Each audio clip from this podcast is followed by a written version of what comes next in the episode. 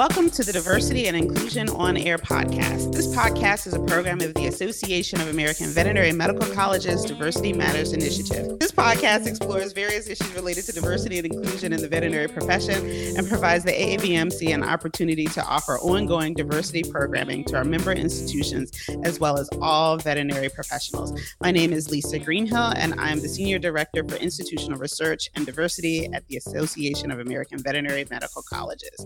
So I'm very excited. Today's show is on diversity and research and veterinary research. I am really excited about my three guests today. We have Ms. Evie Marie Prado from Virginia Maryland Regional College of Veterinary Medicine, Dr. Gary Adams from Texas A&M University, and Dr. Tiffany Lyle from Purdue University in Indiana. Welcome, everybody. Hello. Hi. Hello. Hi. Hi. So, um, so as is our custom, before we dive into our topic, um, I'm going to ask each of you to give us a little bit about your background and kind of what led you to um, this moment uh, in veterinary medicine um, and your interest in veterinary research. So, um, Evie Marie, why don't we start with you? Okay, so my name is Evie Maripel Sanchez. I'm originally from Puerto Rico. I'm a second year at the Virginia Maryland College of Veterinary Medicine here in Blacksburg, Virginia. I am uh, what we call the public corporate tracker. So I am interested in government and research medicine. Um, and currently, I am taking classes on epidemiology and doing research on brucellosis. Oh, great. Awesome. So brucellosis, Dr. Adams, why don't you go next? Because I know that that's uh, that's kind of right up your alley, isn't it? Yes, that's a great subject. Hi, my name is Gary Adams. I'm a professor here at Texas A&M University, and um, my interest in research began actually while I was working with a veterinarian before I ever entered veterinary school. He was conducting research on um, cancer in the eye of cattle, so I became interested in that. Then, as I was a veterinary student, I also had the opportunity to do research, and uh, that further gave me a lot of interest to pursue research as a career. So I've done that, and that's really been interested. I'm still engaged in research and still enjoy it. All right. Uh, Dr. Adams also did not mention that he's the former dean of research, uh, associate dean of research at Texas A&M. So uh, gotta give gotta give that a shout out there. well, administration, uh, which I worked in administration, really enjoyed that. I'd have to say, as much as I enjoyed that, I still like the research on the bench and working with students, graduate students, and veterinary students the most. That's still the most fun. Awesome. So, well, welcome. And uh, last but certainly not least, Dr. Lyle. Great. Welcome. Thank you. I am an assistant professor of veterinary pathology here at Purdue University. And just to give you a little bit about my pathway here, um, Atlanta and Indianapolis are actually both home for me, but I went to vet school and undergrad at the University of Georgia. And I got into um, research actually as an undergrad. I was um, I joined a research lab actually as a freshman in undergrad, looking at um, at um, yeast mating pathways, actually in a biochemistry lab, and had a great mentor there who um, really fostered my passion of veterinary medicine and helped me to um, link up with others in the vet school there. I was able to continue doing research as a veterinary student and um, really, really um, got engaged in pathology due to the, uh, again, great mentors I had um, in the pathology department. And then from um, vet school at UGA, I went on to do a residency in anatomic pathology at Purdue, where um, actually I became very, very interested in metastasis and the way that um, metas- the metastatic niche occurs and the different environments and that cancer cells actually grow in different tumors so from my residency, I um, did my PhD in collaboration with the National Cancer Institute in the Comparative Biomedical Scientist Training Program, which is a graduate partnership program with Purdue um, and the NCI. And while I was there, I studied um, changes to the blood-brain barrier, and the blood-brain barrier protects the brain, protects it from um, any sort of uh, negative molecules in circulation, and how it's changed in um, metastasis from cancer. Um, so from that lab and my research there, I was still maintaining my interest in the blood-brain barrier and those changes. And um, now, in my position at Purdue, I uh, lead a lab focused on changes to the blood-brain barrier, focused on many different cancers, but right now we're looking at changes in lung cancer. Very, very cool. So I'm really excited um, to have the three of you kind of looking at this kind of pipeline um, of. Uh, uh, diversity and research and kind of thinking about um, all of these different kinds of steps. So, to kind of frame our conversation a bit mm. for today, um, I was taking a look at some of our um, data that we collect on um, research faculty. So, um, one of the interesting things that I noted was that in the last five years or so, we've seen this particular group of faculty, our research, um, non clinical track research faculty, has grown by about 6%. Um, and um, you know, it's it's really interesting because the number of women in this particular area is growing. Um, right now, we have kind of relative gender parity among the research faculty across um, all of the U.S. institutions, um, and the growth of women in research among research faculty um, is second only to the growth that we're seeing um, among administrators so that's kind of cool with the gender piece right um, but what we also are seeing is that the percentage of racially and ethnically underrepresented faculty on the research track has dropped um, pretty dramatically in the last five years or so. Um, at one point, we were just under 25%, and now we're at um, about 15%. Um, it's unclear really why that might be the case. So we can talk about one, some of the reasons why. Um, is it that faculty are kind of moving on outside of academia? Is there are there less funds? Um, what's kind of really happening with our um, racial and ethnic diversity with respect to research um, track faculty within veterinary medicine. So, um, so I kind of wanted to talk a little bit though about kind of what got you hooked? Um, and so, uh, Tiffany, you talked a little bit about your interest in metastasis and then this blood brain barrier and lung cancer and all of these kinds of things, but really kind of did when was the moment that you knew you wanted to do research? Was there like a oh, moment um, where you said yeah this is this is this is my thing you know it, it was truly truly really gradual. So i actually fought it a lot actually. Um, while i was in undergrad and also in vet school i i still often found myself in um, various research environments but the thing that I really learned again through uh, mentorship was to ask how to ask scientific questions. So I think that that's often um, a barrier in a research environment because research is challenging. But the thing that you have to learn how to do is to really ask questions to number one, interpret the data that you've produced, and two, to push the, to push your research down further into the next step so that you're not just bogged down in the well this experiment didn't work but well, well why didn't it work and what and what does it mean that it didn't work? I mean so negative data shouldn't necessarily always be trash and shouldn't always be um, you know said that well i'm not good at this. I, I think that developing that skill of asking scientific questions is really critical. And that takes time um, and it certainly takes um, encouragement in a research environment. And um, I was thankful to again have had that in um, vet school and also in my um, residency and PhD. I was just always engaged in a research question, even in the diagnostic setting. Um, I was always engaged in looking at um, my whatever situation I was in from a um, from a research approach, um, which made it really natural for me to enter into where I am right. So we have this kind of evolution. Um, so, so Gary, was it also an evolution, or did you have an aha moment? Oh yeah, sure. Actually, I began the research while I was in high school because uh, where I grew up in the western part of Texas, um, right on the border with Mexico, I actually grew up as a minority in my high school. Uh, I worked with a scientist there who was engaged with toxic plants. Uh, in our part of the state, it's a desert and animals eat toxic plants and they become very ill. So I worked, collaborated with him while I was in high school and then with uh, Dr. Edwards uh, to do my practical part of working in veterinary medicine on uh, ocular squamous cell carcinoma. our collaboration actually was with MD Anderson in Houston. And so we had scientists there that we worked with. So I followed that through all the way into the College of Veterinary Medicine here. And I would say when I encountered veterinary pathology, I was hooked.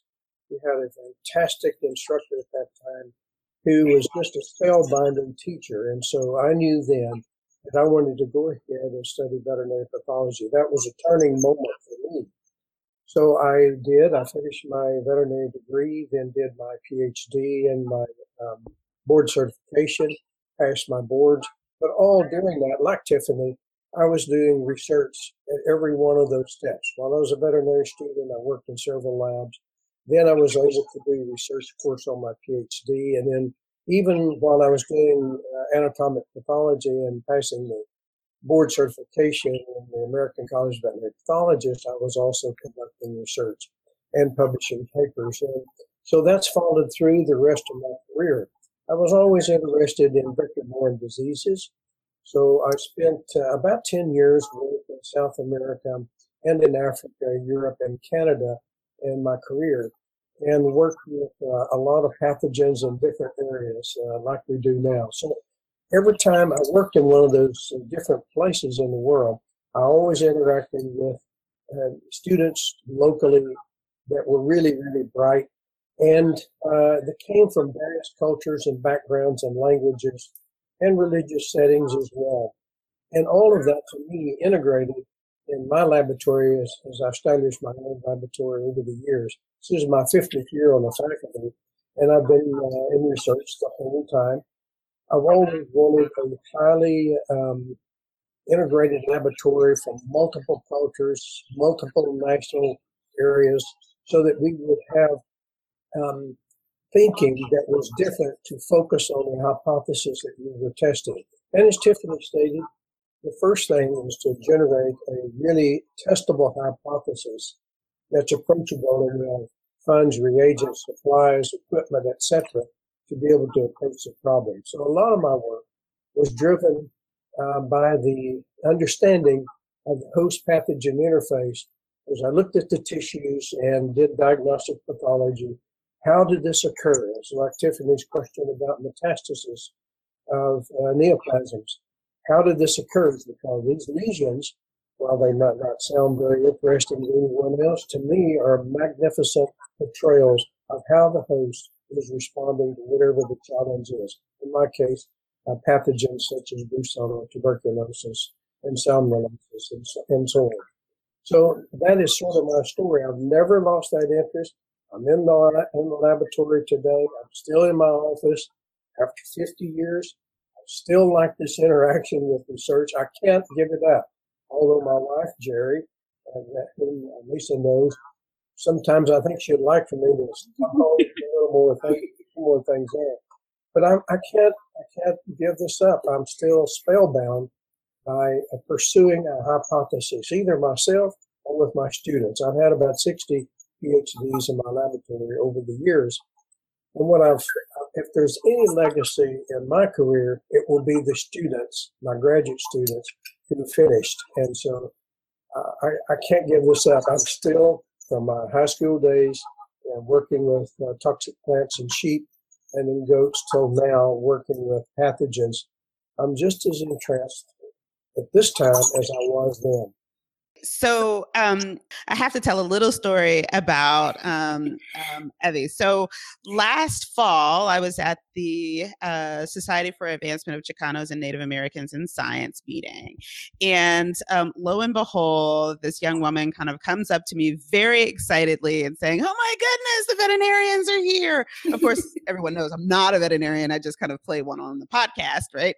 And so, and so um, out of 4,000 plus attendees at this meeting um, for um, individuals um, of, of, Hispanic and, and um, indigenous individuals in the US that are really kind of focused on STEM disciplines, there was one veterinary student just one, giving a poster presentation on her um, project from her summer scholars session last summer, and it was Evie Marie. So, um, as I was telling our guests earlier, um, we've been besties ever since, and so.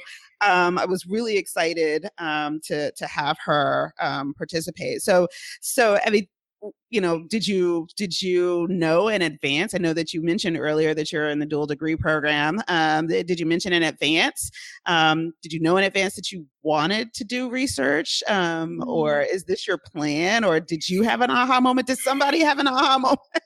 So i i guess i'm the the black sheep in this case so i did had an aha moment um i participated i was lucky enough to participate in like summer semester programs for research when they were trying to introduce students to research in high school. But none of the research project had to do with veterinary medicine. So I was doing them because I didn't want to be home on a Saturday. So I was like, okay, I will try this route. And um, I think when I got into my undergrad in the University of Puerto Rico, I I looked at my professors, and none of my professors were also veterinarians. They were all animal scientists.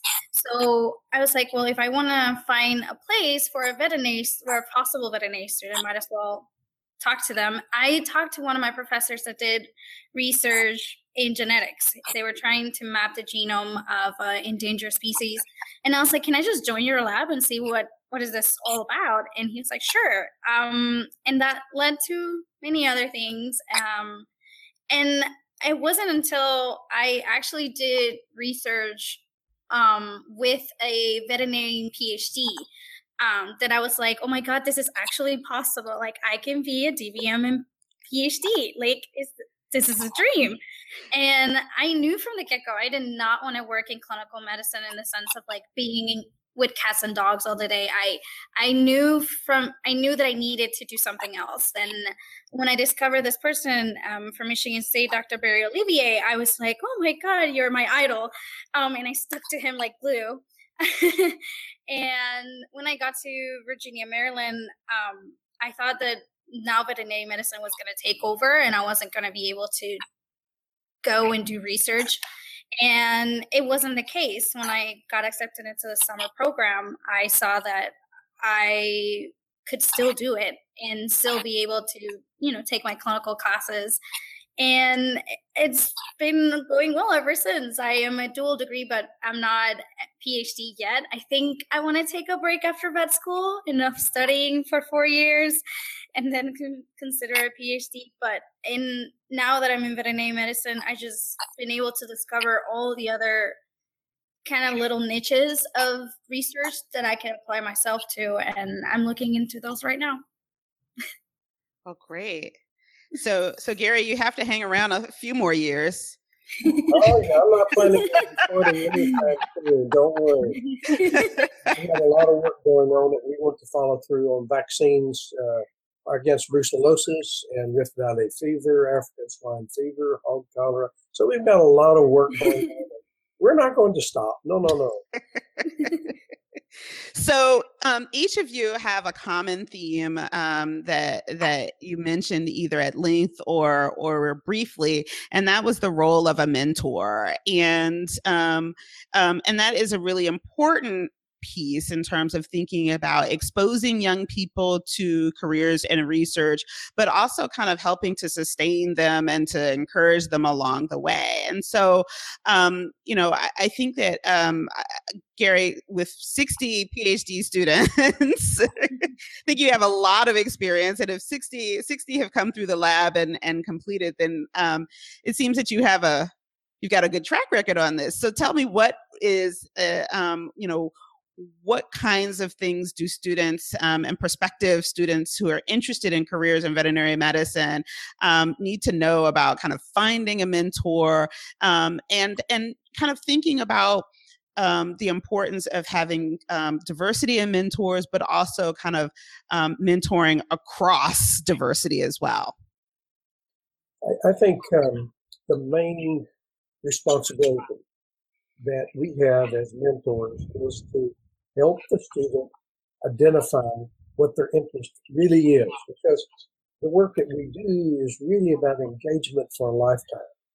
So whatever it is a student would like to do, help them discover that in an independent way to allow them to find the area they want to work in. One way to do that is to rotate through several laboratories if you have an opportunity. I would say at least four laboratories if the student has an opportunity because the lab culture differs. It's variable from lab to lab.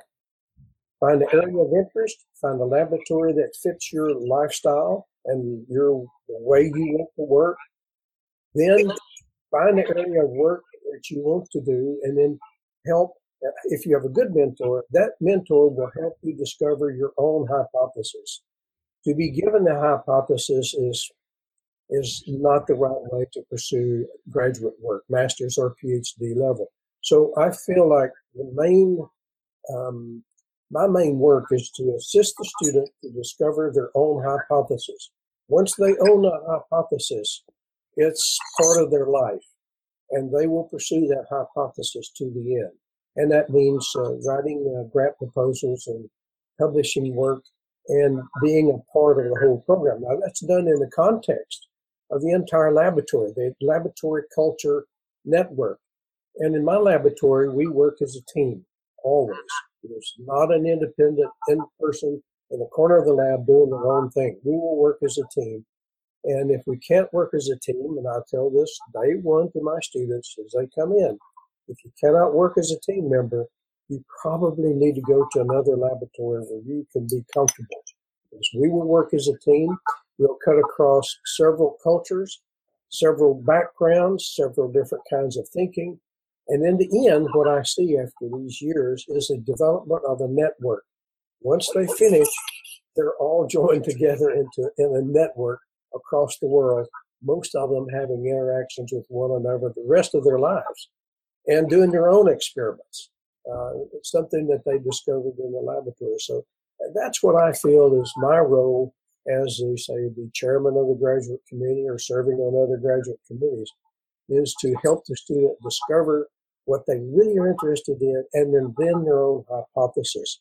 Uh, then you can't you can't keep them away from that. They will pursue that to the end the networking um, component is just um, so important building the network within the lab but also um, for students to understand that you know they can build a network in the community that they're already in um, as as graduate students or as veterinary students or even as undergrads.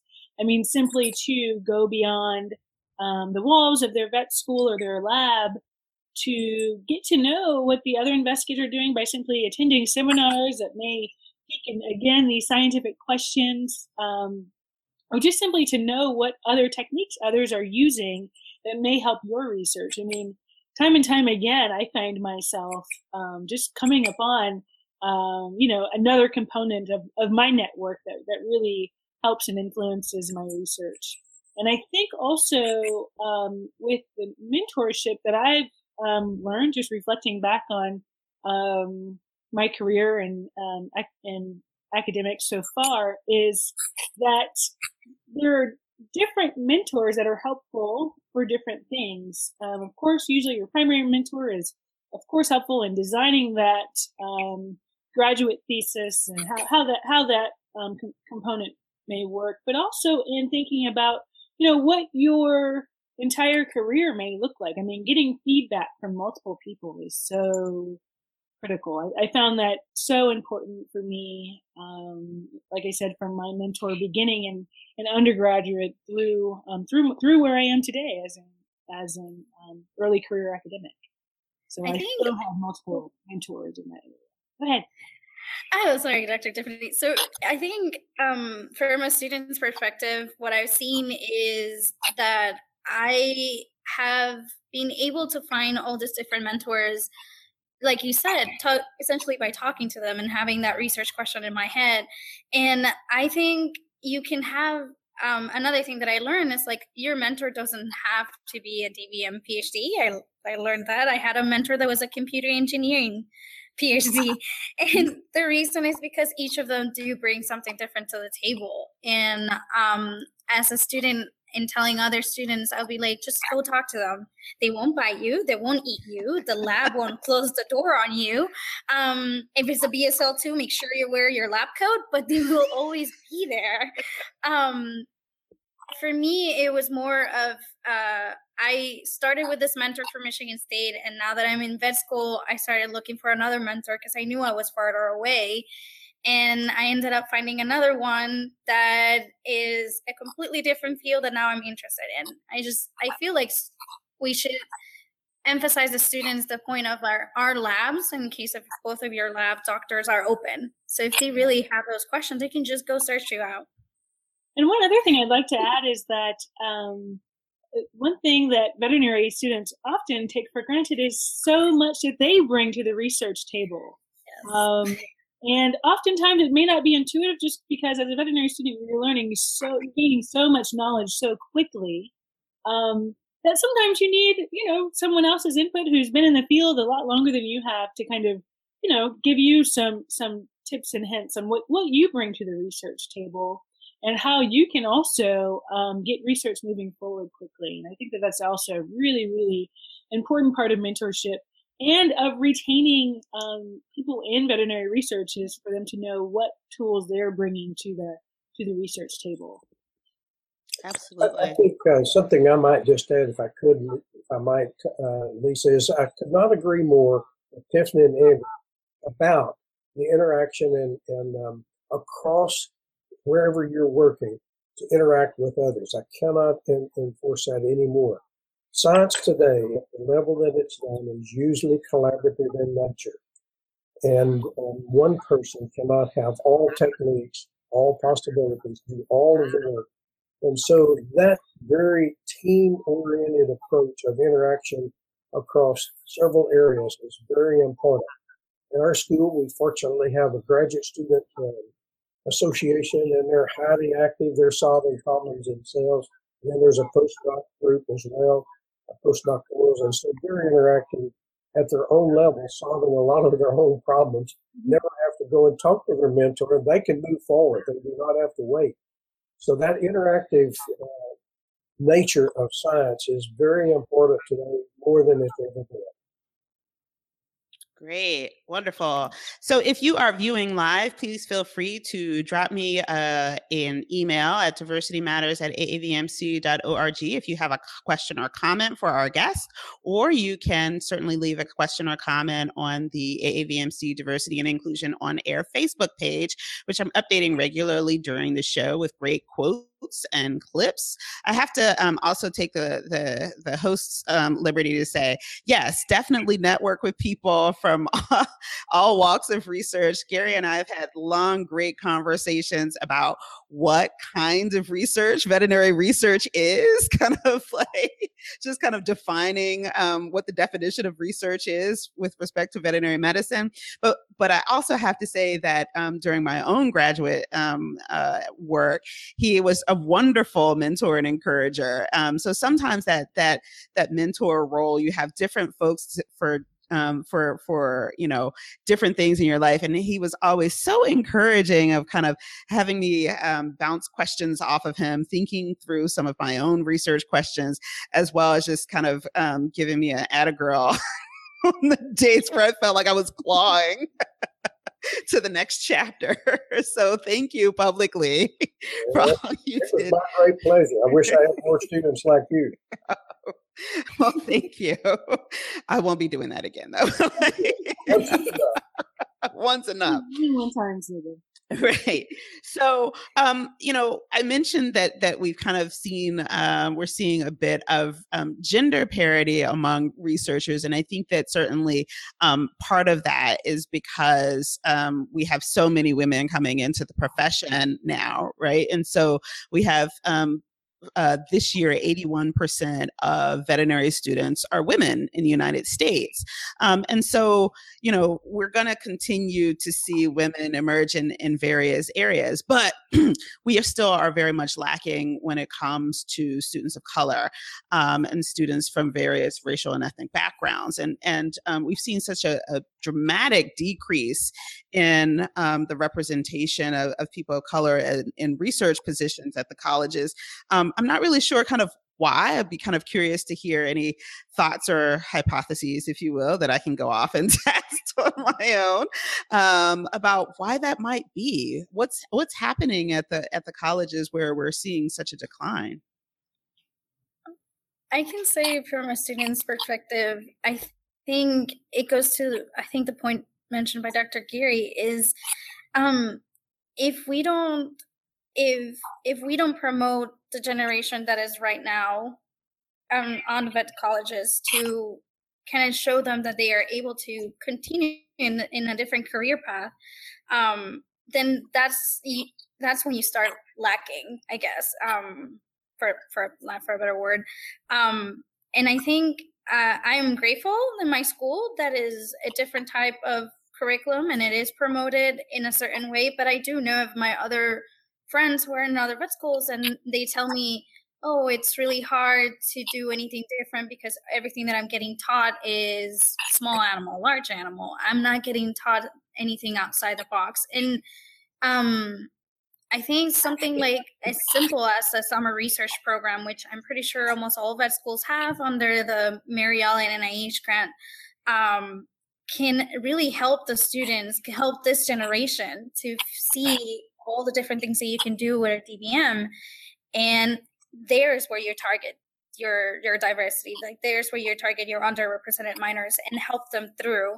Um, getting into vet school is hard enough already, and um, there's not that many of us. But when they are, then I think schools should take advantage of that and be like, well, they are here. Let's let's see what they um, what they want and what they want to study and expose them. I think the the more important thing is just exposing, and that's something that I know from other friends that some schools do not have. And one thing I'd like to add, and I think it's um, the reality of our um, profession, is the the weight of student loans. Mm. Uh, I think that the um, financial aspect, in, in some ways, um, can cause people to take a pause and say, you know, I should go um, you know, and, and directly enter the, the workforce in, in one way or another.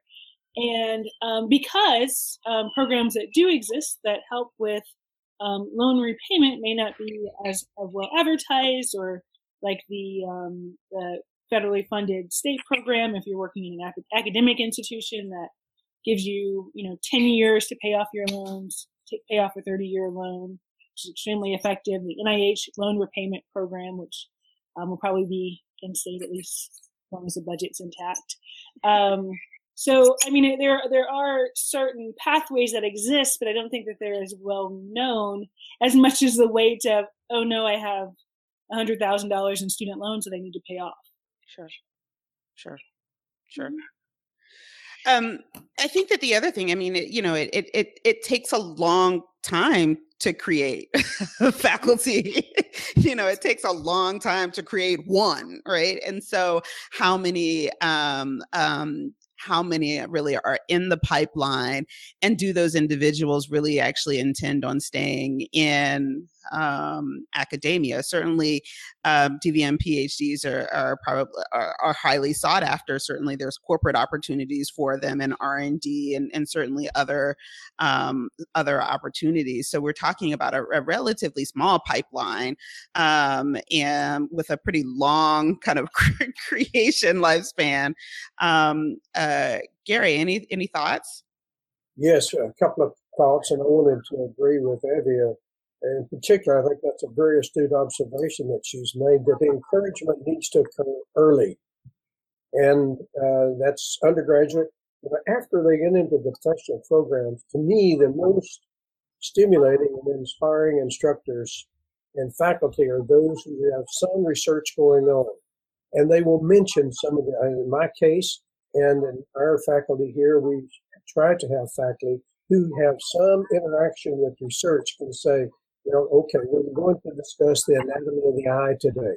And they have some relation with the research that they're doing. I think there's nothing like that for the, for the student to see basic science is really the foundation where we start. However, there's application for what you're learning. And you can also do discovery science if you're inspired to do that and provide opportunities and encouragement. I think that just as, as she's wisely pointed out, that's where we began to bring in all persons, no matter what their background is, to have them enter the, the stream for academic research, not only for academic research, but also in private enterprise and in other in other parts and other avenues for veterinarians. One of the things that we're doing, I hope, is to expand the spectrum of activities that veterinarians can do worldwide in many activities, including research. In my case, I'm highly biased toward research. I don't deny that a bit. That's what I'm about, and that's why I think the future of our profession, to a large degree, depends on our creativity and discovery science for the next generation of products and devices and approaches and understanding uh, host pathogen and the environment and how these interact. And I, I, think this has to begin early. That's where the inspiration begins. This, and Lisa, as you pointed out, this is a long process. But to me, the whole process is still interesting. And the students that I work with, it's about discovering their interest. And once they have that, they will go on and be productive members even if they return to practice. Uh, I read biopsies uh, for a long time as a uh, anatomic veterinary pathologist, and what I found, those who had an inclination toward research began to research in their own clinics. Mean, we would write a paper based on cases that were coming in.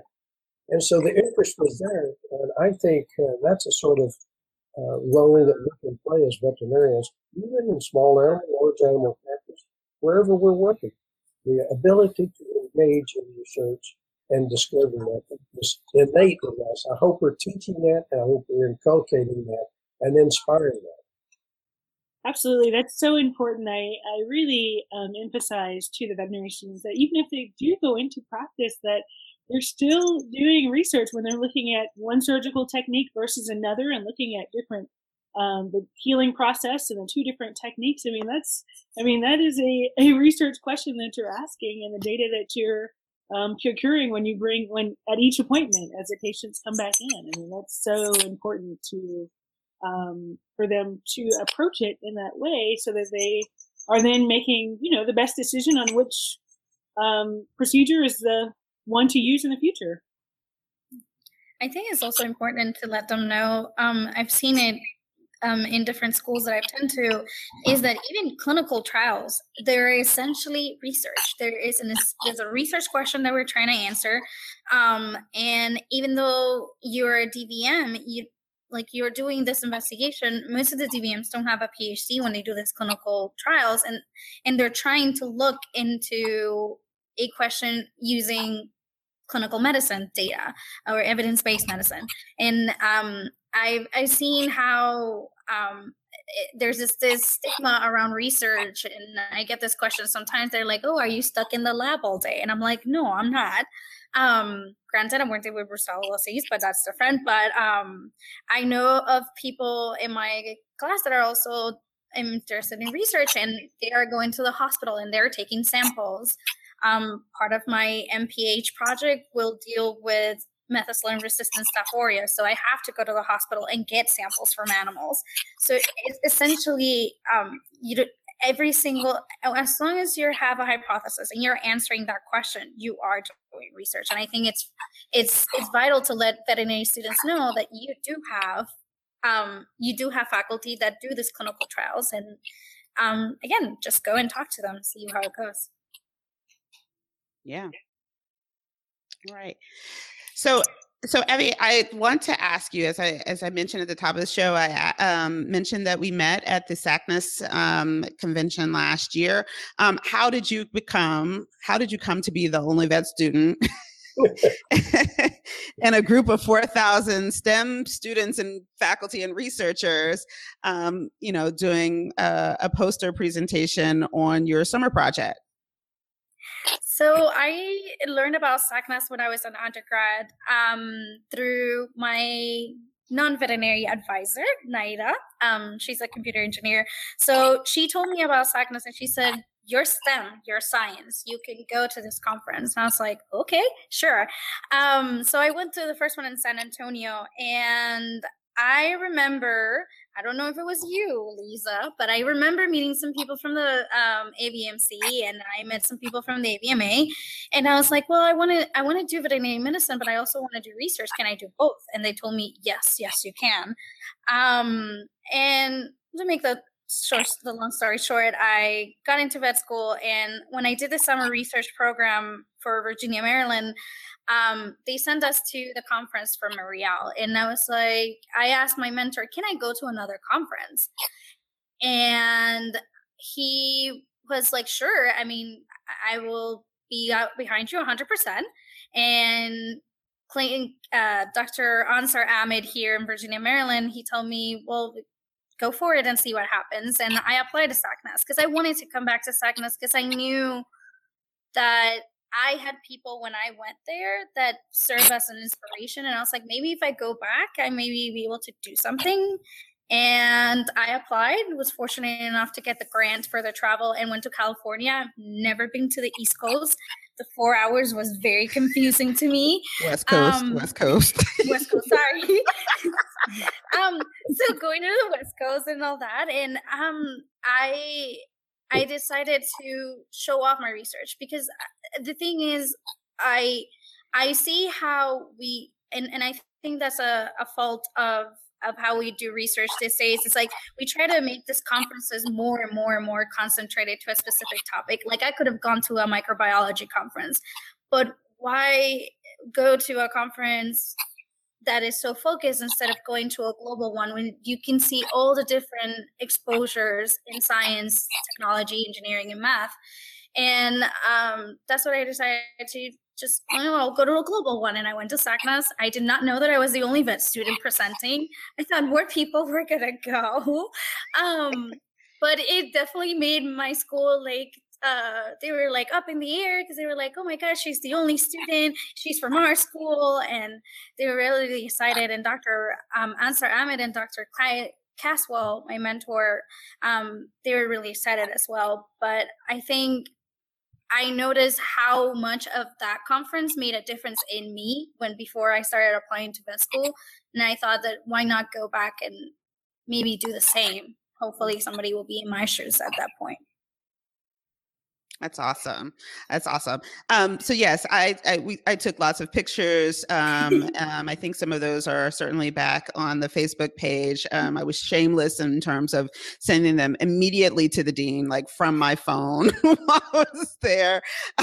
shameless, and so um, it was really great. And it was also really great to kind of see a summer program kind of come full circle um, within a year, right? So you kind of have this project um, that a student worked on during the summer. They go to the symposium. That's great. But then they actually apply to present that um, at another meeting. And it was just a really wonderful um, opportunity to see a student, a veterinary student, kind of taking yet this this next step. The other thing that I kind of want to mention about SACNAS is if you've ever wondered whether or not um, a veterinary meeting, I mean, a research, a hard science STEM research meeting can have um, um, be culturally relevant and culturally nuanced.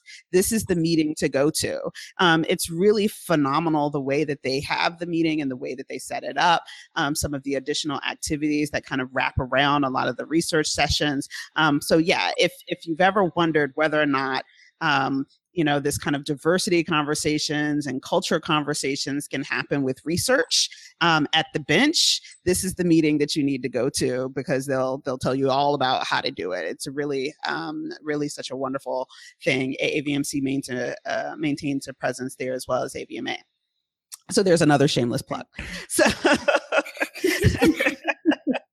so um, mm-hmm. tiffany i want to ask you a little bit um, as a as a pretty early career faculty member um, a woman a woman of color one of the things that you know um, uh, we talk about or we see in the literature around young faculty um, particularly um, underrepresented faculty is having how do we prevent those individuals from paying what we call the diversity tax meaning so you're going to be now on the women's research grant grant. Now you're going to go to the diversity committee on Thursdays um, for the college, and then the diversity committee for your department, and then the diversity committee for the university.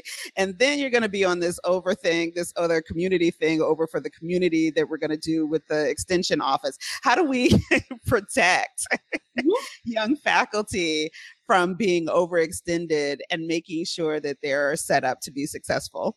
Sure. Um, so I've been in my position for a little over a year, actually, 13 months as of yesterday. And, um, so my situation is um, really, really positive on the more positive end, in that I'm fortunate enough to, and our dean is Willie Reed, who fosters an really, truly positive environment that truly contributes to excellence. The other side of that is that our university is located in northwestern Indiana, and um, most people they think of why would anybody live in northwestern Indiana? It's actually a very lovely place to live.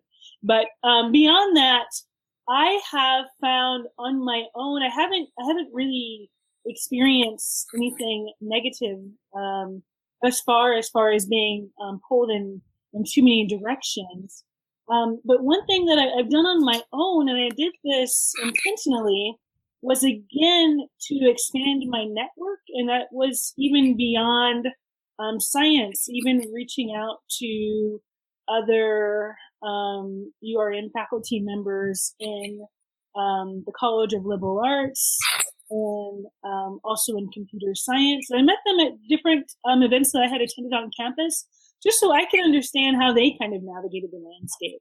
And when I say navigate the landscape, I mean that so we are in Northwestern Indiana, so we have students that come from, from all over this country, from all over the world for that matter, and um, particularly our um, African American women um, may sometimes feel isolated, quite frankly, um, at Purdue, and they're just seeking out someone that wants to, that, to understand them, and that can be, um, you know, when you have uh, five or ten students knocking at your door, that's another. Um, while important, there's certainly a time element. So there is kind of a network on on campus that we kind of manage the mentorship of these students together so that nobody has 10 students and somebody has one you know if if they mm-hmm. need that help beyond beyond what's available in their department so i think it again comes back to um, expanding the network. One other resource that i found useful is um, a website actually called the national center for faculty development and diversity. Um, it's kind of an online community of um, people from um, underrepresented backgrounds or not. Um, it's just another environment to kind of think about other issues as they as they may arise. Again, I haven't dealt with any specific yet, but just kind of um, for me to be aware of that others may be dealing with, and also for me to think about um, problem solving if if they were to arise in the future. All right. Great. That's the National Center for Faculty Development and Diversity, right? Yes. All yes. right, great. So, um, so we have a question um, from mm-hmm. Facebook. Um, and so the question is Are there now active recruitment efforts that focus on retaining um, those faculty members that do come through? So, um, um, and um, Tiffany, you just kind of touched on this a little bit, but are there um, these uh, are there kind of retention efforts? And and so, um, Gary, I'm going to ask for you to maybe weigh in. What kinds of things um, uh, is Texas A&M doing to kind of retain, um, you know, young or, or mid-career research faculty? Absolutely, that's a key to the future of the faculty is the young faculty coming in to replace people like me when that time comes. I mean, this is a reality and we need to deal with this. So yes, retention of young faculty. It's not just money though. It's the environment and the culture. And I would say the uh, feeling a sense of wanted and needed and appreciated that makes retention, I think, function, in my opinion. And uh, I think Tiffany mentioned Willie Reed there, know him well, creating that environment for retention and the nurturing and the saying that we, we want you to stay, we need you, we appreciate what you do is just as important as some sort of retention package with regard to funds, funding and salaries. That's important, of course, but those two go, go together. Um, our faculty and, and fortunately our dean and our upper level administration now are very active in retention packages for all faculty and including, of course, underrepresented individuals. So yes, that's an important part for the, for the future of our profession at all levels. I think some question you asked Tiffany is an important one where um, Lisa mentioned on and on and on about the responsibilities that you might have as a new faculty, uh, given your personal culture. And that can happen when you're overburdened with all six layers of um, chairmen of committees, standing on committees, and all of those are important, every one of them. And, and I'm sure you're driven to do those. On the other hand, science and academia, the currency is publication. Uh, really, what we do is based on our publication. So balancing that balance of the activities that you have in um, retaining, encouraging, uplifting, networking with underrepresented individuals across the faculty is important. But you personally need to balance uh, all of those with the currency of academia, and that's your publications. And of course, that's driven by the kind of grants that you write and the funding. You know all of this. But I think for those who are listening, who are thinking about a career, like Avi is one of those who's, I think, well on the trajectory to develop a long time career. You have to balance your life with what's going on in, in science, with what's going on in your faculty. Those need to come together so you can have fulfillment, enjoy, and like what you do. It's not a job. It's what you do and you're inspired by that.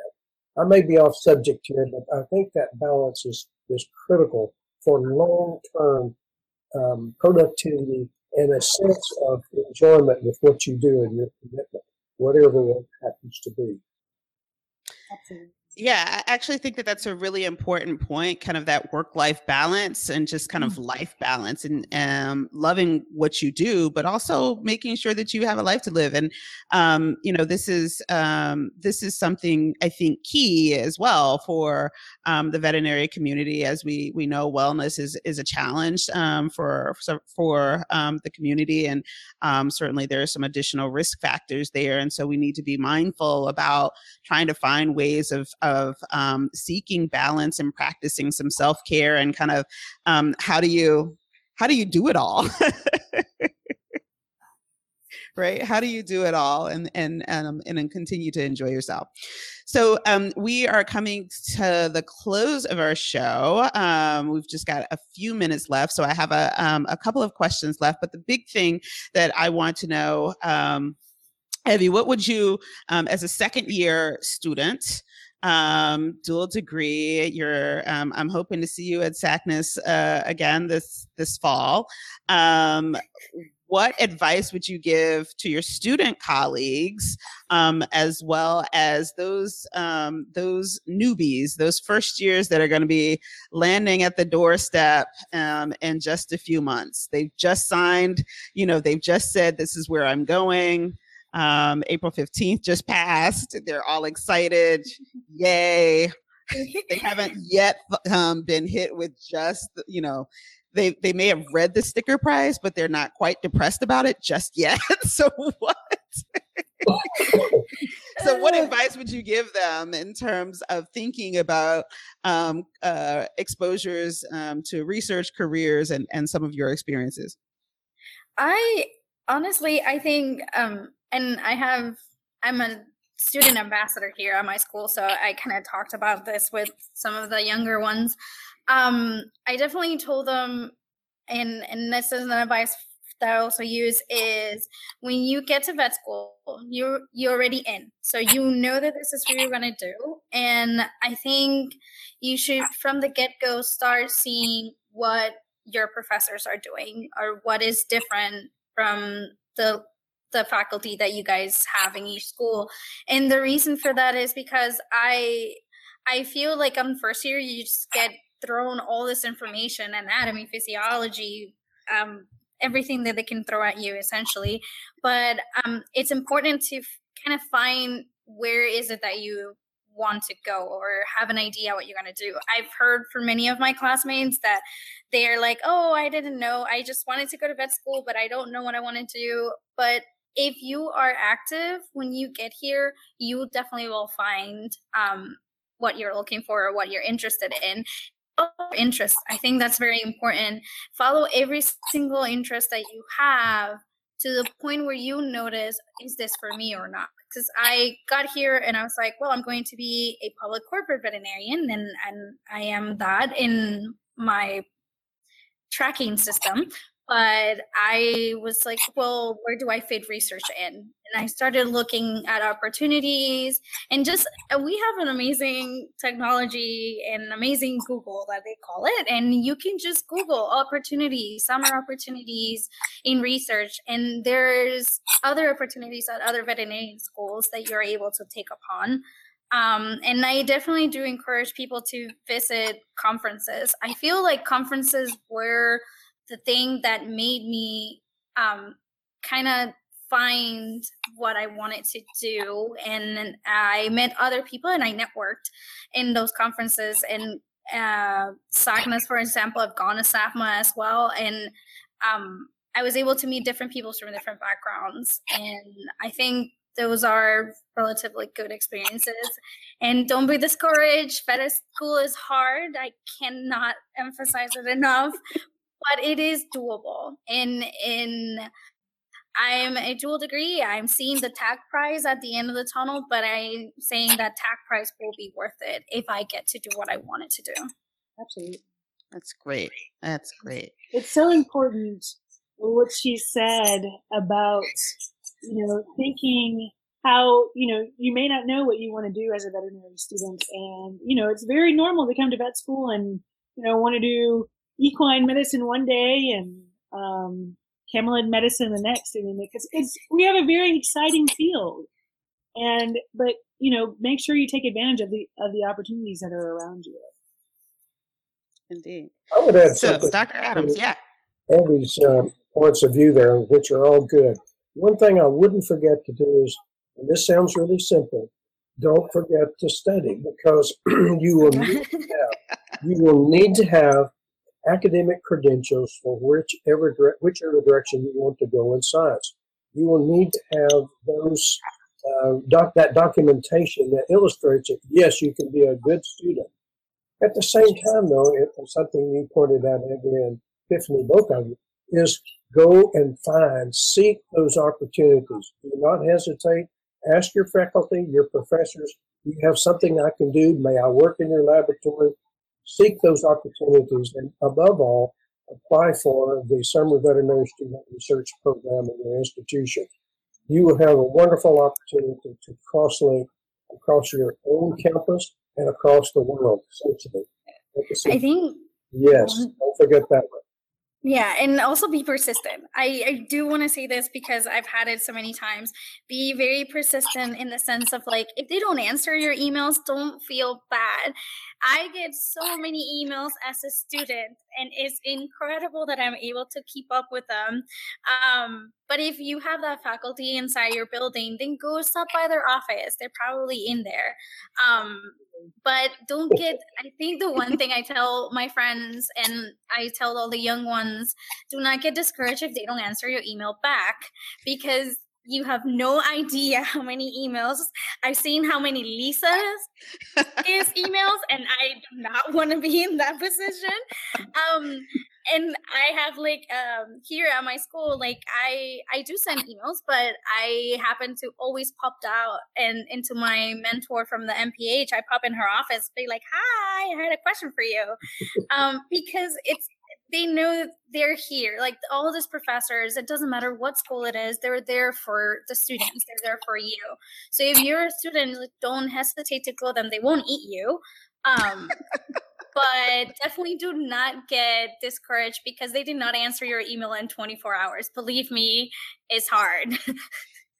I'm gonna send that particular clip to my to my daughter, but um, yeah, this is really good advice. and um, as Evie has mentioned, our, our, faculty apparently do not practice cannibalism. She's mentioned it a couple of times.